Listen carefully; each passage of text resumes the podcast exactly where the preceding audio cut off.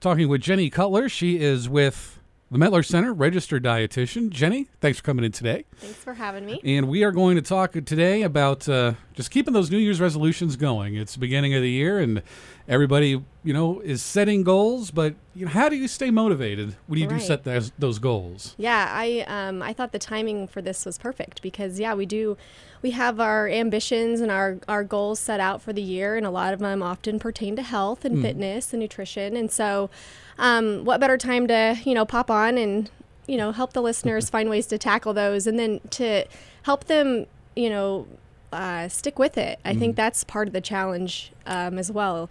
Not just setting them, but um, you know, not losing focus and not finding yourself at the end of the year with uh, kind of falling off that wagon. Well, let's let's you know go ahead and start with goals first. Say somebody you know their goal is they want to lose weight this year. That's kind of that that sounds nice, but that's almost not good enough to say lose weight. You, you got to have a target, don't you? Right. Um, I'm a big uh, proponent of setting SMART goals. So just kind of getting a little bit more specific with those goals and um, getting away from you know just the the more broad idea of of what you want but um, really asking yourself why you want to get to that point um, and how you're going to get there specifically and you know really set yourself up with small more measurable more time focused goals so that you can um, really have a plan in place and set yourself up for success with you know meeting that goal. So would you say a goal is, you know, X number of pounds or X number of pounds by this day? You know, how, how would you break that out, so to speak, to make it achievable?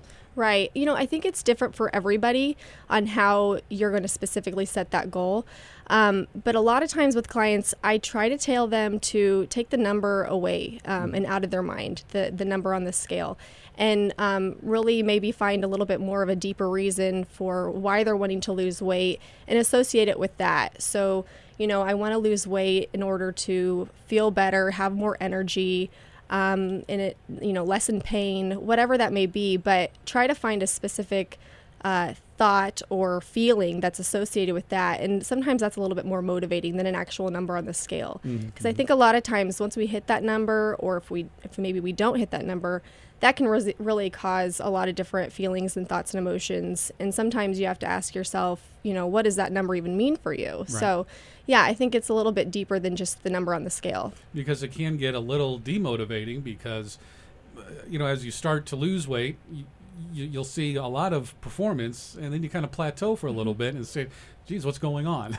right right but that's a good time too to mm-hmm. to refocus and like ask yourself you know what have i been doing? What more can i do? There's always more we can um, you know adjust and add on to our routines. And i think it's easy to kind of um, you know get into this uh, i don't want to call it a rut but you know pretty consistent with a regimen. But i think it's always regrouping and asking yourself you know what more can i do and what can i change? With and with a you know speaking of a regimen, sure you want to start out a certain way, but you know you don't want to get into a rut. You know there's a lot of different things or activities or what have you to really keep it interesting. you Yeah, know? yeah, and I think that's key too because, like you said, you don't want to get in a rut. You don't want to get bored with things. Um, you know, and, and trying new things might motivate you to, um, you know, further uh, keep on that path. So I think that's great to always, you know, think outside the box and ask yourself again what you've been doing and what more, you know, to add to your your day and your routine. Talking with Jenny Cutler, registered dietitian with the Mettler Center. Just uh, if you're setting goals for the new year, how you can uh, keep those going and keep the momentum going.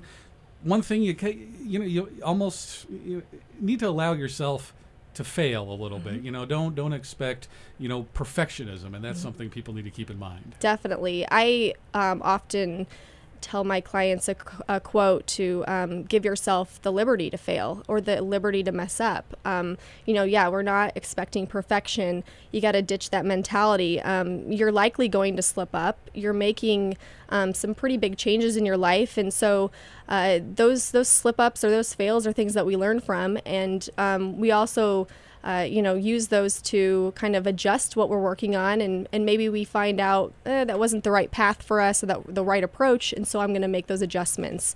And so the bottom line is, you know, any effort that you do put towards a goal um, is better than no effort at all. And so it's all about, you know, getting back um, on the path after Mm. you do feel like you've you've messed up. if you do slip up or you know have a have a stumble is it is it good to kind of maybe take note or go okay why did that happen and then you can address whatever that is Absolutely, you know, kind of learning from those past mistakes.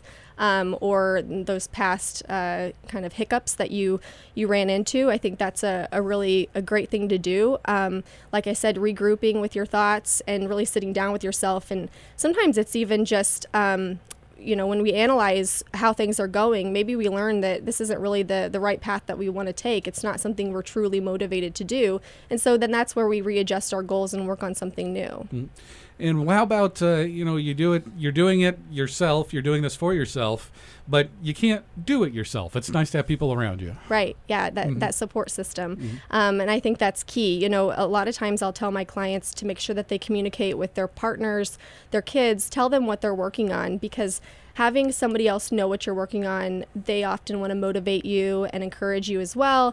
They'll help you, you know, set yourself up for success. Um, trying to tackle all those goals alone just um, may seem do- doable in the beginning, but that motivation might kind of fizzle out. And so, having a support system is really helpful in the house and then even outside. You know, um, definitely uh, at Mettler Center, you know, we've got a great team of support there. Uh, whether you're a guest or a member, you can take advantage of working with myself, a dietitian who can kind of guide you on the right path with nutrition. We have um, personal trainers who can really, you know, focus on your fitness level, and physical therapists if you've got pain or any type of, um, you know, need there. Massage therapists. We've got a whole team of support, and so you know, it's just that reassurance that you need to keep moving forward. And plus, you know, you know, you talked about, you know, in your home the motivation. Maybe that gets people in your home. It motivates them to see, you know, what what what you're doing and you know results, and you know, kind of gets them going, and then you're kind of supporting each other. Right, and, it, and you know it makes things easier when everyone's on the same page and and whenever everybody's uh, you know got that motivation running through the their blood in the house. I think it's great, and it could definitely be you know kind of that trickle down effect um, among your friends, family, whoever it may be who sees um, the progress you're making for sure. Jenny Cutler, registered dietitian with the Mettler Center. It is the new year. Somebody is wanting to get started. They they they they have their goals. They have what they want to get accomplished. They just need maybe a little bit of guidance. Um, you know, what's the best way at the Mettler Center to uh, you know just just get that little bit of help, that little nudge, so to speak. I think come by the center um, and really take a tour, uh, get to know the staff there, and see what all we have to offer.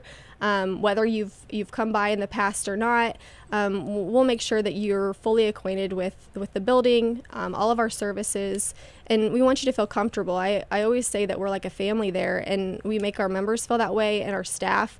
And so, you know, if you come by, or you can even call and, you know, find out what services we have to offer, you can always um, schedule sessions to where they're usually free consults where you can meet the dietitian or meet a personal trainer and really um, kind of, you know, pick their brain on what your needs might be and how we might be able to help you. And also uh, a lot of information on the website as well at, Of Miller, at MettlerCenter.com. hmm Yep, definitely take advantage of the website. Um, and we also have a Facebook uh, page as well that's really active and it's got some fun stuff on there. Jenny Cutler with the Mettler Center. Thanks for coming in today. Thank you.